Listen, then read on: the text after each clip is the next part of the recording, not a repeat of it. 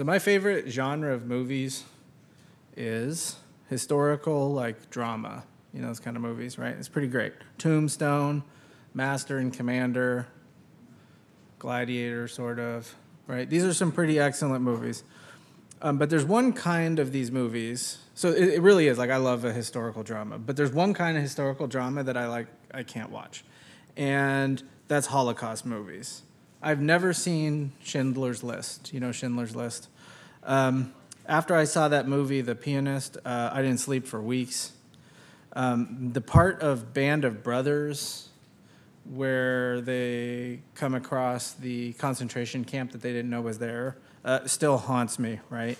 And in that show, they come to the concentration camp and they, all the prisoners are there and they go and they tell them, hey, we're freeing you. But then the guy has to get up and tell them um, in German, I think the guy who speaks German has to get up and tell them, but we have nowhere to put you, so you have to go back into the camp for tonight until we figure it out. Right? And, and while he's like in tears and he's crying and there's people starving. Uh, Holocaust movies are uh, the reality. I can't watch these movies, right? The reality of what the Nazis did was so bad, I can't even watch actors pretending to do it. You know what I mean? Even though I know, okay, that's just a movie set, and these guys, I can't watch it. Um, but what if there was a Holocaust movie where all of the prisoners in concentration camps were really happy and nothing bad ever happened? Imagine a movie like that. What was the first, when I said that, what was the first thing that popped in your head? That would not be a very good movie, right? I could probably watch that movie, but it would be terrible. It'd be like spitting in the face of all these Holocaust victims. To have a movie that's like, I don't know. I thought this a little bit about MASH. Do you remember MASH? Like, oh, let's tell a bunch of jokes during the middle of this brutal war right? Like imagine a sitcom in a, in a concentration camp. You'd be like, what? Everybody who has anything to do with this should be fired, right? And should get in a lot of trouble. Um, here's the thing. I think when a lot of preachers talk about sin in sermons and reading through the Bible and stuff, they take the R rated story of what's really happening in the world and what human history really looks like, and they try to make it into a Disney movie because they don't want to upset people. They take something that's super serious and is awful, and they try to pretend like it's no big deal just to make it a little more, a little bit more um, palatable. And when folks do that, it's really awful, and it doesn't do justice to the the picture that the Bible gives us of sin, the picture that sin presents. The Bible says sin is ugly and you need to look at it. And we go, I don't want to watch Schindler's List. I don't want to watch these movies. Like, I don't want to see the truth right, of what, what's going on here. So I'm just going to watch this Disney movie. The Bible never says anything close to sin is no big deal. Right? There's nothing like that in Scripture. The Bible says the opposite, actually. It says sin is the biggest deal, is the biggest deal in the whole world because sin and injustice hurts real people. It hurts us. But most importantly, it is rebellion against our Creator. Today's passage, what we're going to read, is to sin what Schindler's List was to the real events of the Holocaust. It paints a really tough, accurate picture that is hard to look at. Okay? This is not, this is not the fun passage of, like, uh, I don't know, uh, you know, from the book of Acts where there's a lady named Dorcas. That's a really fun passage to preach because I get to say Dorcas like 50 times, you know? and it's almost impossible to teach junior hires, by the way, the passage about Dorcas. Uh, this is not like a fun, happy-go-lucky, light passage. Um, but this is, it's tough. This is also why we read books the way we do here at the porch. Because there is no, hist- there's no preacher in the history of the world who wasn't preaching through the book of Ezekiel who picked this passage, who was flipping through and goes, you know what we should do on Sunday? we should pick this random passage. Charles Spurgeon actually said, minister, talking about chapter 16 that we're going to read today. We're going to read the end of 14, 15 is really short, and then 16. Uh, Spurgeon said, a minister could scarcely even read it in public. That's what Spurgeon said. Not just preach it. This one's even hard to just read through. So these, these chapters are not going to show up in the Jesus Storybook Bible. They're not going to be in the videos that Melissa and Wendy do with the kids in the back. There's no Veggie Tales about chapter 16. But if we want to paint an accurate picture of what the Bible tells us about who we are and how ugly our sin is, we need to read these kind of chapters. This is not the stuff to skip over. So we actually, this is one of the, in the book of Ezekiel, we're going to have a few weeks coming up here where we have a, a passage with a lot of reading, more than we normally do. So when we read Luke, there was a handful of times where it was like five verses. Jesus walks up and then he spits in some guy's face and now he can see again. I'm paraphrasing. But, um, you know, that's just a couple of verses. The, there's a handful of these. We want to read the whole section, so we're going to do it all in one go. So when we do these um, whole sections, the first thing I need you to do is we're not going to stop and explain everything the way that we normally do. We're going to read some bigger chunks. So I need you to really pay attention while we're reading uh, and while this stuff is on the back, uh, on the, the screen there. Um, where, where was I? Oh, yeah. So, chapter 16, when we get to that, that's one of the longest chapters in the Bible. This chapter, so we're actually reading three parts of chapters today, but uh, just chapter 16 alone is longer than six of the minor prophets. Okay, so this is a, there's a lot of verses in here today. And so, what we're going to do is we're going to do this a little bit different. Normally, uh, the way sermons kind of work uh, is we read the text and I take you on this amazing life changing journey of spiritual truth where I explain the nuance of the text and the Greek and Hebrew and we get into the cultural stuff and, you know, we really get into it. Um, and then you guys leave and go, wow, that was life changing and amazing. And I can't wait for next Sunday. I think that's what usually happens. And, uh, okay, so, and then at the end of the sermon, I, or I don't always tell you where we're heading up front. And then at the end of the sermon, we kind of package it all together and we talk about a theme or a topic and we say, how do we apply this uh, to ourselves? Today, uh, we're going to do this a little different. There's no fancy ending at the end of this sermon. Basically, pretty close to when we get to the end of the text is when we're done with this sermon. The, the journey is what we're going to do here. And while we're on this journey, um, this is what I want you to do. I want you to just think about your life. So, everybody, right now, think in your mind, I want you to pick something that's sinful that you struggle with. We've all got something. If you just said, Well, I don't struggle with anything, then being a liar and being proud, that's the thing, I'm telling you. Uh, so pick something you struggle with, whatever it is. Um, I want you to think about that. And I want you to think about how many times you convince yourself that it's not really bad. You do this thing, whatever it is, it's a habitual sin, it's something else, something you've struggled with your whole life, I don't know. I want you to keep that thing in your mind while we read this whole passage. And as we read through, this is what's going to happen. This is all we're going to do. We're going to look at it and we're going to go, that thing that I sin, like however it is that I sin, something I think, something I say, or something I do, right? One of those three, sin is one of those kind of three things. That sin that I've convinced myself is not bad is actually way worse than I thought. So we just want, I want you to pick something now, and as we go through this passage, Think about that, and then we're going to end. That's the whole sermon, right? There's no, there's no, John Calvin said this at the end of this sermon. We're just going straight into it. Your sin sucks and it's uglier than you think. And Ezekiel is going to tell you that. All right, so we're in the middle of chapter 14. Um, we're in verse 12. The word of the Lord came to me Son of man, suppose a land sins against me by acting faithlessly, and I stretch out my hand against it to cut off its supply of bread, to send famine through it, and to wipe out both people and animals from it. Even if these three men, Noah, Daniel, and Job, were in it, they would rescue only themselves by their righteousness.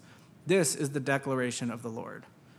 Um, so I think let's just set the context here. I think what was happening was the folks were thinking, sure, our sin is bad, but there's still some good folks left in Jerusalem. And so surely God is going to save the city because of the good folks that are still in Jerusalem. He, Ezekiel's been talking about God's going to destroy Jerusalem. God's going to destroy Jerusalem.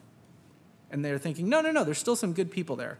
And so God says, even if these three guys were there, I would still do it. You know, they would just save themselves and I would destroy the rest of the city. The three guys he picks are Noah, Daniel, and Job. Everybody knows Noah, right? The flannel graph. For some reason, this is a children's story, right? God kills everybody on the earth except for a couple of people. Um, so that's the first guy. We know about him, Noah and the ark.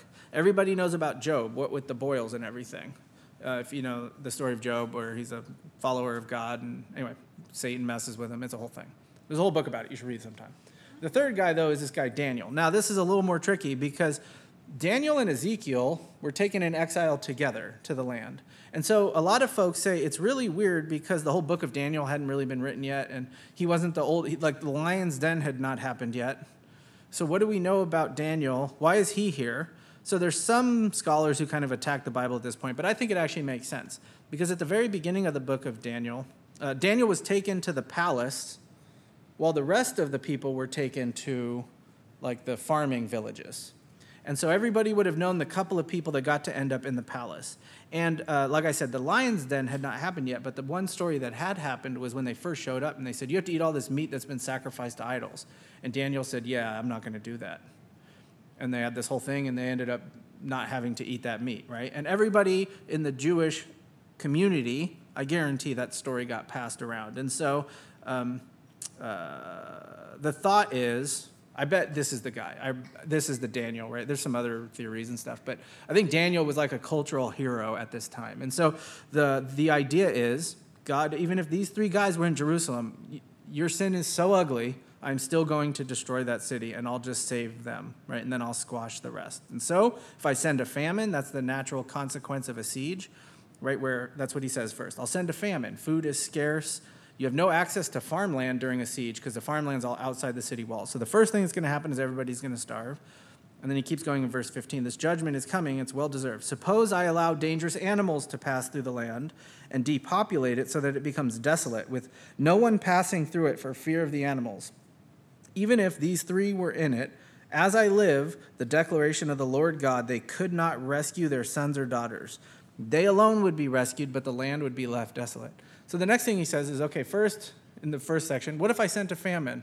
It would be deserved. The second thing is, what if I sent wild animals? So, um, someone grab that. Once a city is destroyed, you can imagine if you've seen a movie with a battle, um, where, you know, it, just a battlefield or a siege or whatever, there's a lot of dead bodies everywhere. Um, and in the ancient world, before they killed all the animals in the whole world, there were a lot of animals around. And in Israel specifically, they had lions, they had all sorts of stuff, right? Lions and bears and stuff they don't have there anymore. And these animals would come and they would eat all the bodies, right? So God says, What if I sent these animals to kind of ravage the city? Um, with that imagery of like uh, The Walking Dead or The Last of Us, or that one where Will Smith has to kill his dog. What's that movie called? Uh, what is it? I Am Legend. Yeah, yeah, yeah. One of those kind of, you know, empty city movies with the animal. So he says that could happen. Verse 17. So we've got uh, famine, animals, or suppose I bring a sword against the land and say, let a sword pass through it. So I wipe out both people and animals from it. Even if these three men were in it as I live, the declaration of the Lord God, they could not rescue their sons or daughters, but they alone would be rescued. So again, now he moves on to what if I sent an army and swords, military might? Um, the Babylonian army was the real deal. They were brutal. Um, uh, they were the most powerful army of the day. And uh, armies back then, I mean, armies now are not great, but, you know, we at least have the Geneva Conventions, right? And things are, when, you have, when an army sweeps through, it's a little bit better, you know. But, I mean, back then it was brutal. It was burn the place to the ground, take everybody as slaves, right? Like, I mean, God says, what if I sent an army like that? It would still, your sin is so ugly, it would be deserved. That's how bad your sin is. Verse 19, he keeps going. Or, here's a fourth one. Suppose I send a plague into the land and pour out my wrath on it with its bloodshed to wipe out both people and animals from it. Even if Noah, Daniel, and Job were in it, as I live, the declaration of the Lord God, they could not rescue their son or daughter. They would rescue only themselves by their righteousness. Sickness was also a big natural consequence of a siege and an army coming through. People would be locked up in the city together, they would start getting hungry, and then people would start dying of sickness. Verse 21 For this is what the Lord God says How much worse will it be when I send my four devastating judgments against Jerusalem? Sword, famine, dangerous animals, and plague, in order to wipe out both people and animals from it. So, what God says is that these four things that are coming for the city of Jerusalem are not accidents. These are not just sort of normal things that happen. These are judgments sword, famine, animals, and plague. He calls them specifically this. That, that grouping of these four things was very common in the ancient world. Um, that's not unique to the Bible, but it's just a way to say all kinds of judgment is coming for you. Verse 22. Even so, there would be uh, There will be survivors left in it, sons and daughters who will be brought out. One commentator pointed this out that what Nebuchadnezzar did was when he took people in waves, exiles in waves, he split up families. And so some people that are in Babylon now with Ezekiel were part of that second wave of the exiles. Probably, and then some were still in Jerusalem. Some of the Israelites were still in Jerusalem. Some of these exiles in Babylon still had kids and family living in Jerusalem. And so, what God is saying here is uh, very personal and terrifying. That this judgment that's coming, it's not just some, this was not just some, um, uh, it's not a story, right? To them, this is like, this is your uncle, this is your nephew, this is your daughter, your grandkids, whatever, are still in Jerusalem. But again, what he says is what's happening here is it's not unjust, it's totally deserved. Look at, uh, let's see, the middle of 22. Indeed, they will come out to you, and you will observe their conduct and actions. Then you will be consoled about the devastation that I've brought on Jerusalem, about all that, sorry, about all I have brought on it. They will bring you consolation when you see their conduct and actions, and you will know that it was not without cause that I have done what I did to it. This is the declaration of the Lord. So, what happens is there's a battle in Jerusalem, a ton of people die, and the rest are taken captive and brought to Babylon. We're going to read about this when we get all the way to chapter 33. Um, and what God says is when that caravan of exiles shows up in Babylon and they start telling you what life was like in Jerusalem before the fall, you're going to look at them and you're going to say, Yes, what God did here was just. The same is true with the final judgment that this, this judgment ultimately points to in a greater way. Like the destruction of Jerusalem was bad, the judgment of people in eternity is even worse. And right now, we have a very warped view of sin as fallen human beings. Our fallen hearts minimize the sin, uh, minimize the weight of sin. And at that time, in the final judgment, nobody in hell is going to sit there and go, I don't deserve this. That's what the Bible tells us. Um, and nobody in the kingdom of God, right? Nobody in eternal life is going to look at what's going on in hell and say, God is unjust. That's not going to happen. God is always perfectly just, and He's perfectly good, and He's perfectly right in every single thing that He does, even when we don't think so. We look at this and go, You had to destroy a whole city? Come on, God, really? And the point of that is that part of us that thinks that when we read passages like this God says the only reason you think that is because your fallen and broken heart doesn't see the world the way it really is. You think sin is like not that big of a deal, but sin is a huge deal. Sin is massive. And so to make the point hit even harder, he gives Ezekiel, God gives Ezekiel these two images. The first is the people in Jerusalem. He says, You're like a useless piece of a vine that's good for nothing. And then in chapter 16, okay, here's the part where you're not allowed to read this in church. He says, You're a whore right? So we'll get there, right? That's the words he uses. Hey, I didn't say it. It's in the Bible. You can't get mad. All right, verse 5, chapter 15. Let's go. Um, then the word of the Lord came to me, Son of man, how do you, how does the wood of the vine, that branch among the trees of the forest, compare to any other wood? Can wood be taken from it or to make something useful, or can you make a peg from it to hang things on? So the Bible is full of farming imagery that we don't understand because we live in a city with no plants. There's like 11 trees and they all fell down a couple weeks ago and now, now they're gone. Um, so, but we can kind of understand this. Um, take two pieces of wood. A two by four, that's a piece of wood. And uh, I Googled it. And um, a thin piece of a vine. And what Ezekiel says is one of those pieces is useful and one is completely useless. And the only thing that that little piece of wood is good for is fuel for the fire. Look at verse 4. In fact, it is put into the fuel as fire. The fire devours both its end, and the middle is charred. Can it be useful for anything? Even when it was uh, whole, it could not be made into a useful object. How much less can it ever be made into anything useful when the fire has devoured it and it is charred? Therefore, this is what the Lord God says Like the wood of the vine among the trees of the forest, which I have given to the fire as fuel, so I will give up the residents of Jerusalem. I will turn against them. they may have escaped from the fire, but it will still consume them. And you will know that I am the Lord, that I am Yahweh, when I turn against them, and I will make the land desolate because they have acted unfaithfully. This is the declaration of the Lord God. So let's be honest. This is harsh and this is heavy. And God, through Ezekiel, is saying the, the people of Jerusalem have hope right now. They're thinking that I'm going to come and I'm going to save them, and that there's no way I'm going to let the, the Babylonians destroy the temple and destroy the city. That hope that they have, they should not have that hope. That's what God is telling his people. They're sinful and they're useless. So I'm going to throw them into the fire. Now, maybe a more modern example, if this was written to us in our culture, I like to do this, right? To think about what's an image that we would understand a little bit better than a piece of wood is you, God says to the people, you are like a floppy disk.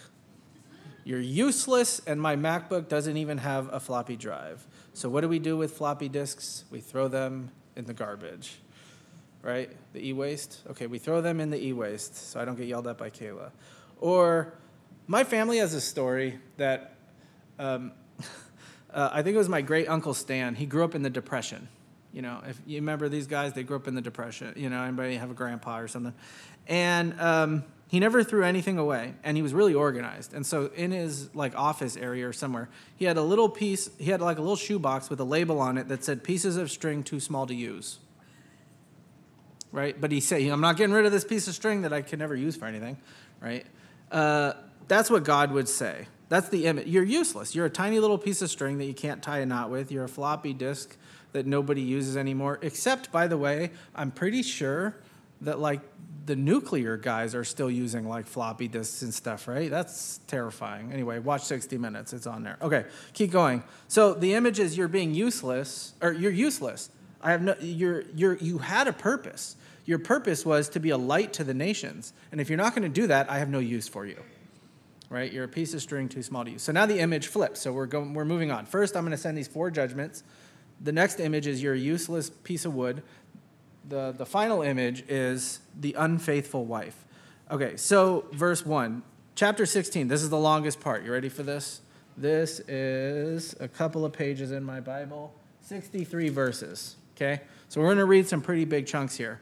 Um, verse 1 and 2 The word of the Lord came to me again Son of man, confront Jerusalem with her detestable practices.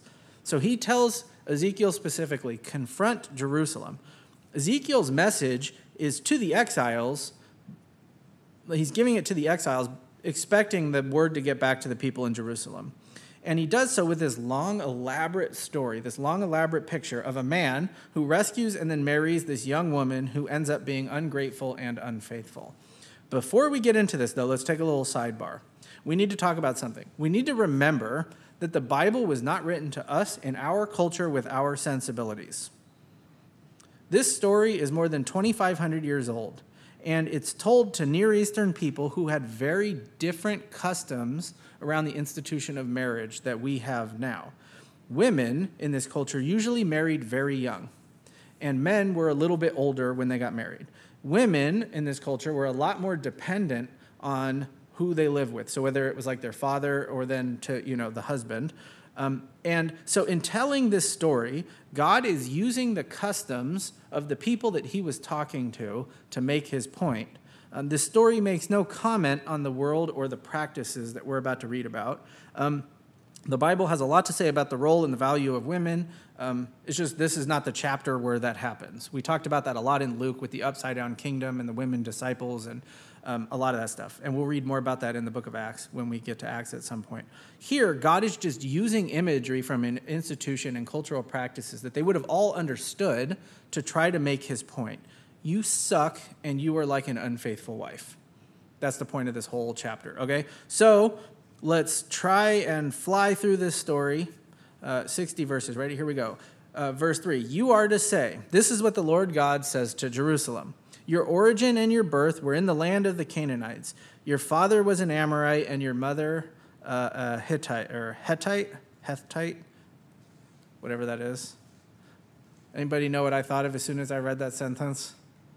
Your mother was a hamster, and your father smelled of elderberries. Yeah, right from Monty Python. I okay, so I have this Bible I write all my notes in. You know, like it's like I've been doing this for years. And I opened it up. I haven't used it in a couple months. I opened that Bible up. I read my Bible more than every couple months, by the way. That specific Bible. I opened it up and I was reading that yesterday. And in the margins, it said, Your mother was a hamster and your father smells of elderberries. At some point, I wrote that down. Anyway, for real though, this is serious. We're not joking. Uh, here's the story. Um, this whole story is told to the city of Jerusalem. And when you think of Jerusalem, you think of a Jewish city, right? You think of King David and Solomon and all this stuff. But the, and you think of the temple and Jesus and whatever. But the truth is, Jerusalem was a Canaanite city until David took it and made it his capital. So to begin the whole parable, God says, This is your, your background. You had pagan parents. You're not really even part of the people of God. Verse 4 As for your birth, your umbilical cord wasn't cut on the day when you were born and you were not washed clean with water. You were not rubbed with salt or wrapped in clothes. No one cared enough about you to do even one of these things out of compassion for you. You were but you were thrown out into the open field because you were despised on the day you were born. So this is awful, but let me tell you about it. In the ancient world, having a girl wasn't what people wanted. You wanted boys because boys could work the field for a lot of different reasons. And so, often what they would do is when somebody would have a girl, this is terrible, but this is exactly what happened. I'm just, I'm just giving you the facts. They would take the girl and they would walk outside of the town and they would leave him in a field or they would leave him by the side of the road, the baby, little baby, to die from exposure. Now, this was from a completely non spiritual way. This is one of the ways that, like, if you're looking at just sociology, right, not like the spirit working and all this stuff, this is one of the ways the early church grew because what they would do is they thought everybody is made in the image of God. And they would walk the streets at night with lanterns, listening for crying babies. And then they would find these babies, they would pick them up, and they would adopt them. And then all of a sudden, all the girls in the entire empire were Christians. And Christianity grew because of the love that God's people showed for these babies. Um, anyway, back here in Ezekiel, God says to Jerusalem, You were like one of these babies. Your pagan parents didn't want you, and they didn't clean you up. They didn't do any of this stuff. I don't know. Everybody was in the comments was talking about um, in the commentary and scholars and stuff. They were talking about some of this we don't know, like why you're you rubbing salt on a baby? That doesn't make a lot of sense. You know, um, it's not a steak. You know, this guy on YouTube who drops salt on it. It's not like, uh, but whatever it was, this was the practice to take care of a baby. No, they didn't do any of that. They took you out and they put you out to die. Verse six. I passed by you, I saw you thrashing around in your blood, and I said to you as you lay in your blood, Live. Yes, I said to you as you lay in your blood, Live. I made you thrive like plants in the field. You grew up and matured and became very beautiful. Your breasts were formed and your hair grew, but you were stark naked. So, again, this is a thing that we don't want to push this imagery too far, you know, and what's going on. But let's just talk about the story. I saw you there as a baby, so I took you, I cleaned you up, and then you grew up and matured. Verse 8. Then I passed by you and saw you, and you were indeed at the age for love. So I spread the edge of my garment over you and covered your nakedness. I pledged myself to you and entered into a covenant with you. This is the declaration of the Lord God, and you became mine. Okay, so if we're honest, this is where the story starts to get weird. Uh, in our culture, we would be up at arms here, right? What is happening here? Um, what's going on is we're kind of, God is kind of mixing pictures to explain what's happening. Um, in one part of it, he's more like a parent, he's like an adoptive parent. And then the, the image moves later on. Well, it goes from a vine to a parent to marriage. He's just using all these images, and he's kind of mashing them up together. Um, then the picture, right, it switches from parent to romantic relationship. Now, God is not, you know, who was it? Uh, Woody Allen married his adoptive kid. That's not what's going on here. See, everybody in the whole in the whole congregation just went, ooh. Like everybody made that same face, right? Okay, so again, let's not push all this too far. You get the imagery, right? At one point, God is like a loving parent who takes care of his people. At another point, he's like, I'll use the image of being married to the, to the city of Jerusalem. Um, and then he says, I spread my cloak over you, which was like, in our culture, that was, it was the ancient way of proposing. It's like, then I gave you a ring, you know, that we'd all go, oh, I know what that means. Okay, keep going. Verse 9. I washed you with water, rinsed off your blood, anointed you with oil. I clothed you in embroidered cloth and provided you with fine leather sandals. I also wrapped you in fine linen and covered you with silk. I adorned you with jewelry, putting bracelets on your wrists and a necklace around your neck. I put a ring in your nose.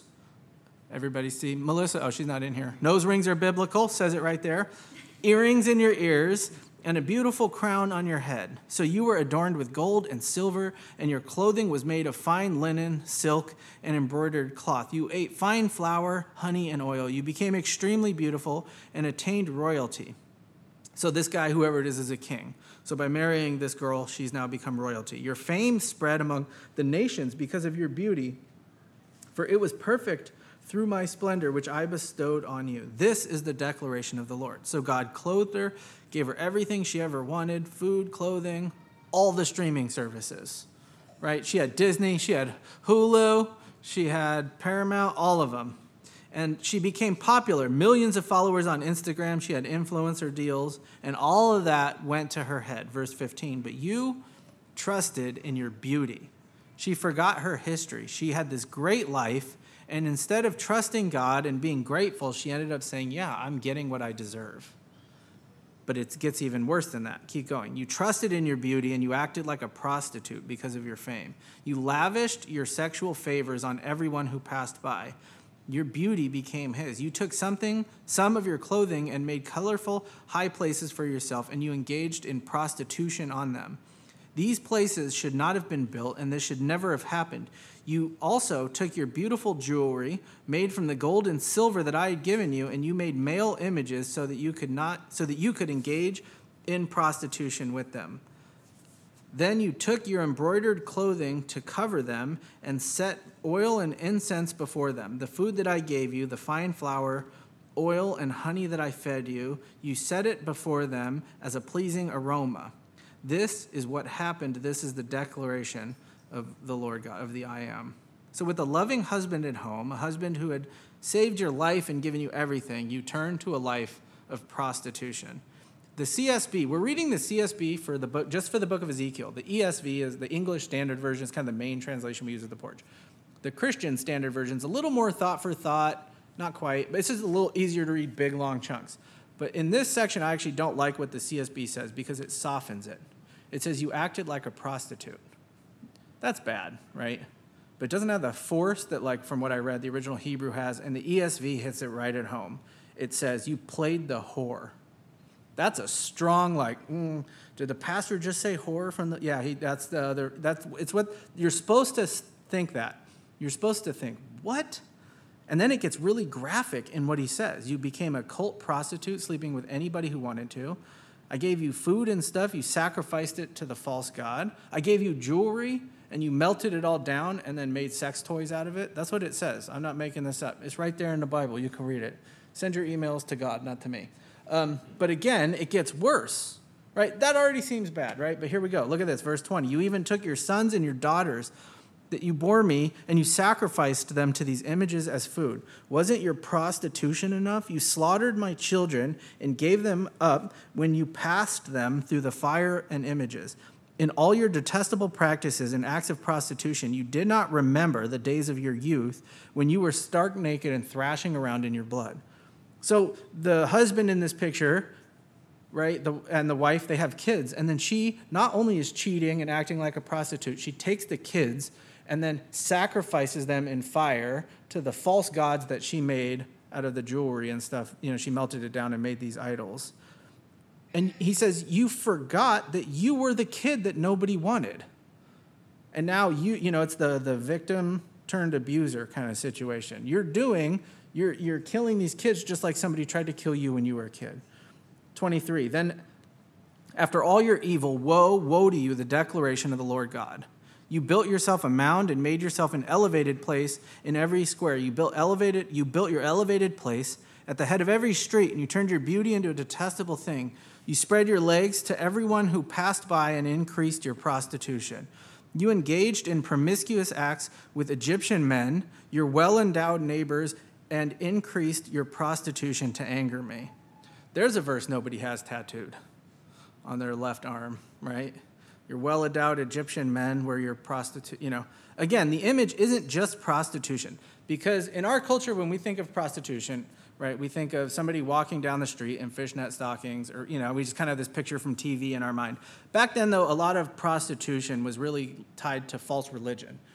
There were a lot of Canaanite religions where you would go and you would engage in sexual acts with a cult prostitute, like a priest or a priestess or whatever. And it was like part of the worship service was having sex with one of these. So when we think of prostitution, we think of that. When they thought of prostitution, they thought of that and the idolatrous part of it, right? All right, keep going. Verse 27. So, uh, therefore, I stretched out my hand against you and reduced your provisions. I gave you over to the desire of those who hate you, the Philistine women who, uh, who were embarrassed by your indecent conduct. Then you engaged in prostitution with the Assyrian men because you were not satisfied. Even though you did this with them, you were still not satisfied. So you extended your prostitution to Chaldea, that's the Babylonians, uh, the land of merchants, but you were not even satisfied with this.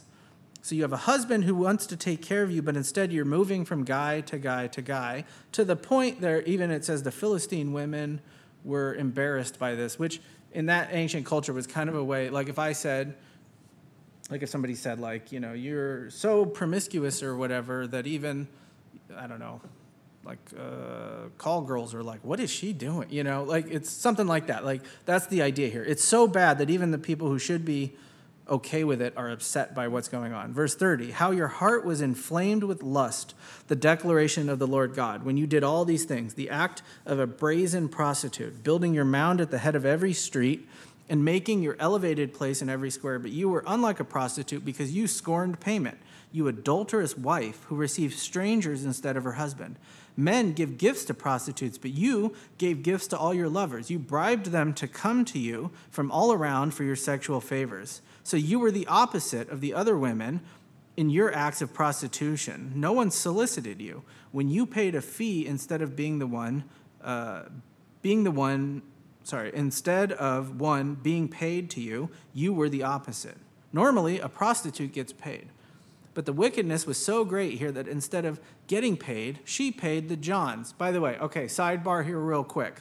Who decided the guy that solicits a prostitute is named John? Okay? Just saying. And who decided that a toilet should be called John? And who decided unidentified dead bodies on the side of the road are John?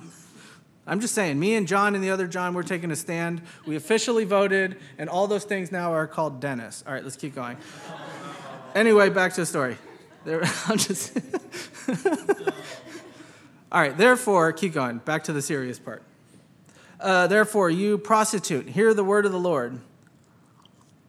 This is what the Lord God says because of your lust, because your lust was poured out and your nakedness exposed by your acts of prostitution with your lovers, and because all your detestable idols and the blood of your children that you gave them, I am therefore going to gather all your lovers you pleased, all those. Uh, all those you loved as well as those you hated. I will gather them against you from around uh, and expose your nakedness to them, so they will see you completely naked. I will judge you the way. I will judge you the way adulteresses and those who shed blood are judged. Then I will bring about the shedding of your blood in jealous wrath.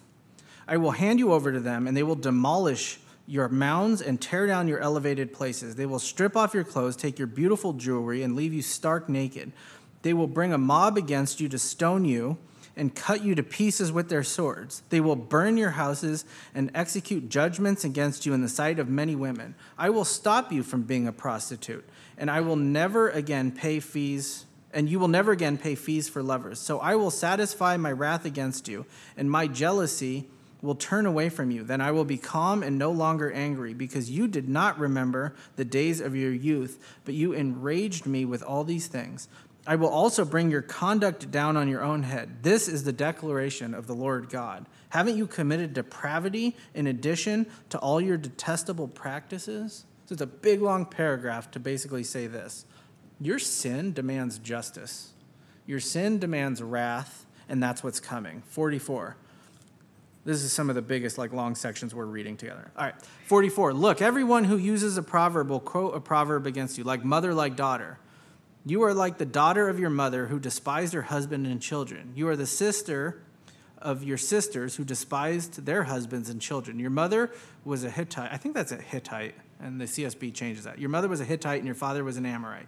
Your older sister was Samaria, who lived with her daughters to the north of you, and your sister, your younger sister, was Sodom, who lived with uh, her daughters in the south of you. Didn't you walk in the ways? And do the detestable practices, do their detestable practices. It was only a short time before all of your ways and more were corrupt were as corrupt as theirs.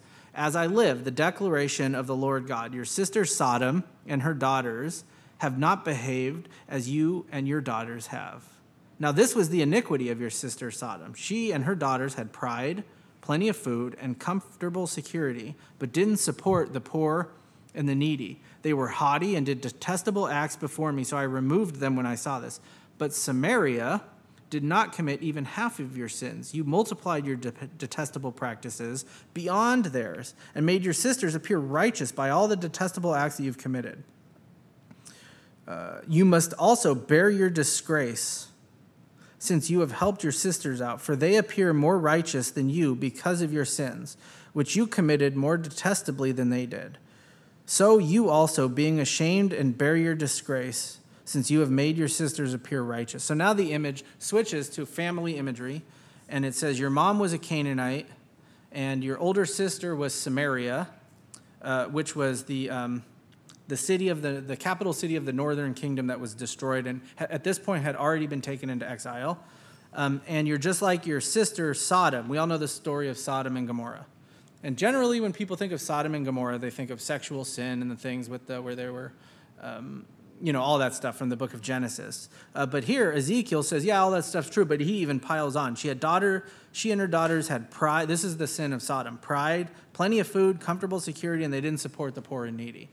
So not only were they doing all the sexual sin and the worship and the stuff, uh, but they also were just not taking care of the poor people that they were supposed to take care of. And what God says is these two are like Proverbs, like everybody knows these are the wicked cities, and they're you're worse right? You're worse than I don't know what's our wicked city. You're worse than Las Vegas, or I guess San Francisco's the other one, right?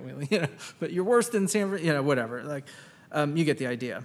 And so, um, this would be like a convicted judge, or a, I'm sorry, a judge in a in a court case with a convicted murderer or something during sentencing, sentencing, saying, you know how Ted Bundy ate people, and you know how Ted Kaczynski blew people up. I did those cases, and you're worse than them whew, you know that guy did something to somebody, right? If you hear something like that. That's what God says. All right, so let's stop for a second and feel the weight of all of this for a second. This whole chapter is filled with very graphic language, um, which is all just this fancy way to say your sin is uglier than you think it is. You think my sin is no big deal. You think it's just this little thing that doesn't um, uh, really affect a lot of people. It doesn't matter. Let me show you what God says about your sin. No one is righteous. This is from Romans. No, not one. No one understands. No one seeks for God. All have turned aside. Together they have become worthless. No one does good, not even one. Their throat is an open grave. They use their tongues to deceive. Their venom, the venom of asps, is on their lips. Is on their lips. Their mouth is full of curses and bitterness. Their feet are swift to shed blood. In their paths are ruin and misery, and the way of peace they have not known. There is no fear of God before their eyes. Right? God says sin is a big deal. On um, the day, uh, actually, this week we celebrated one year since we adopted Heaven. I can say her name on the podcast now because we adopted her and they can't stop me. Uh, so we adopted Heaven a year ago. This week we just celebrated. We went to uh, Benihana's and the guy threw shrimps into his hat, you know, the whole thing. Um, and the day we adopted her, we went down to the courthouse, which was right by City Hall. And we had to go, she had this fancy adoption dress. She was very excited about her little adoption dress. And we had to go through security at the front of the courthouse. And the sheriff's deputy, he said to me, Man, I'm glad it's Monday. I think it was a Monday. I don't really remember. But I'm glad it's Monday. Monday is adoption day. You know what I hate? Fridays. And I was like, Why? Friday is divorce court. And I went, Oh. and I could just see the sadness in his eyes. Every Friday, or what I don't really remember the days, I totally made that up. But whatever days it was, I think it was Friday, but uh, he has to deal with couples who hate each other, right? Who show up every week and they yell at each other. in a situation like this picture of divorce is bad, right? In a situation where a husband uh, lavished his wife with love and care and she cheated on him dozens of times, what do you expect from something like that? You expect an ugly divorce. You expect fighting over money, and you expect, I'm keeping the dog, right? This picture that we've read in this chapter is the next step here should be this is a very ugly divorce. This is horrible. And God talks about judgment, He talks about stuff. Um, and our natural feelings are telling us as we get to this next part, brace for impact, because this is about to be brutal. But look at how it ends. Verse, let's see, where are we? 53. I will restore their fortunes. What? The fortunes of Sodom and her daughters, and those of Samaria and her daughters. I will also restore your fortunes among them. So you will bear your disgrace and be ashamed of all that you did when you were um, comforted when you comforted them. As for your sister Sodom and her sisters, I'm sorry, and her daughters, and Samaria and her daughters will return to their former state. You and your daughters will also return to your former state. Didn't you treat your Sodom, your sister Sodom, as an object of scorn when you were proud, before your wickedness was exposed? It was like the time when you were scorned by the daughters of Aram and all those around her, and by the daughters of the Philistines and those who treated you with contempt from every side. You yourselves must bear the consequence of your depravity and detestable practices. This is the Lord's declaration. For this is what the Lord God says I will deal with you according to what you have done, since you have despised the oath by breaking the covenant. So, first he says, Yeah, this, this judgment for the people of God is coming, but but look at verse 60. But I will remember the covenant I made with you in the days of your youth and I will establish a permanent covenant with you. This whole section here is about the ugliness of sin, about the seriousness of judgment. And how does it end? You've been playing the whore, you've been doing this and all that. And I will establish a permanent covenant with you, not with anger, not with fury and wrath, but with a sweetness and a gentleness, with grace. In terms of the first deal, the first covenant the people of God made with God, it didn't go very well. And so God says, what we're going to do is we're going to start over and we're going to renew our vows. We're going to do this again. We're going to get remarried and we're going to try this over. And I'm going to make a new deal with you. Verse 61, the last couple of verses here. Then you will remember your ways. Sorry, wait, uh, 61 and 2. Then you will remember your ways and be ashamed when you receive your older and younger sisters, and I will give them to you as daughters, but not because of your covenant. I will establish my covenant with you, and you will know that I am the Lord. This is the point. You're going to look at your sin and you're going to be ashamed as individuals and as a community, and then you will know that I am Yahweh, that I am the I am. And this is the goal. Remember, we talked about 70 something times the phrase pops up in these 48 chapters of Ezekiel, and then they will know that I am the Lord. This is the point to bring the people back to God so that we can glorify Him and enjoy Him forever. That's the Westminster Catechism. What's the chief end of man is to glorify God and enjoy Him forever, to give Him glory and to enjoy Him while we do it. But do you see the problem? How? How can we do that when we're wrapped in sin? When we're drowning in sin? When, when our sin is so ugly, right? We are the cheating spouses, we're the useless vines, a people who deserve wrath. So, how can we be made right with a perfectly holy God who can't be around that stuff? What can we do? The answer is nothing. You can do nothing about it. It's not what we do, it's what he does. And this is the last verse of chapter 16, verse 63. So that when I make atonement for you all and have done, uh, for sorry, when I make atonement for all you have done, you will remember and be ashamed and never open your mouth again because of your disgrace. This is the declaration of the Lord God. This ugly chapter that shows us how terrible sin is. That Charles Spurgeon said you can't even read it in public if you're a pastor, right? He's talking about sex toys and prostitution and, you know, this terrible chapter. How does it end? With the gospel. Now, I told you at the beginning that there was no fancy ending to this. That was kind of a lie. I mean, there's a little bit of a fancy ending to this very simple sermon. For 90 something verses, it goes like this Your sin is ugly, and so are you. Your sin deserves judgment, and so do you. Your sin is worse than you know. And because you're such a bad sinner, you like to convince yourself that it's not that bad, but it is that bad. And we're supposed to read this and kind of flinch, waiting for the blow to come. And then what comes? A hug. What comes when we we flinch back thinking we're going to get punched in the face, and then God reaches out and gives us a hug. And He says, Look, I know your sin is ugly, and I know that you can't handle it because you can't. There's nothing you can do about it. So I will make atonement. That's what it says there. I'll make atonement. I'll pay the debt. And this is exactly what Christ does for his people.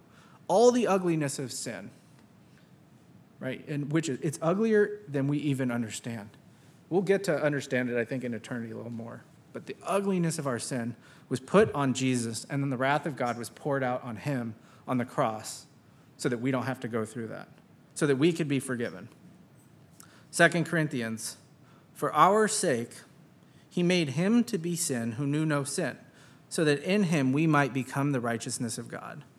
Last week we talked about liturgy. Do you remember that if you were here? And we talked about how every week we sh- the point of church is to gather, or was that last week, the week before, whatever it was. We show up and we preach the gospel to each other. It's just very simple. Church is not complicated. We show up and we go, "You're a sinner, and so am I." And uh, good news, uh, Jesus is a great Savior, and that's what this sermon is. It's simple. There's no application to this sermon. There's no here's five steps to go home and be a better husband or you know whatever. that's not what we're doing here there's no fancy hebrew word studies no interesting twist at the end it's just the gospel it's just your sin is ugly your sin is awful but jesus is greater he's a greater savior than you are a sinner that's the whole thing let's pray that's the end of it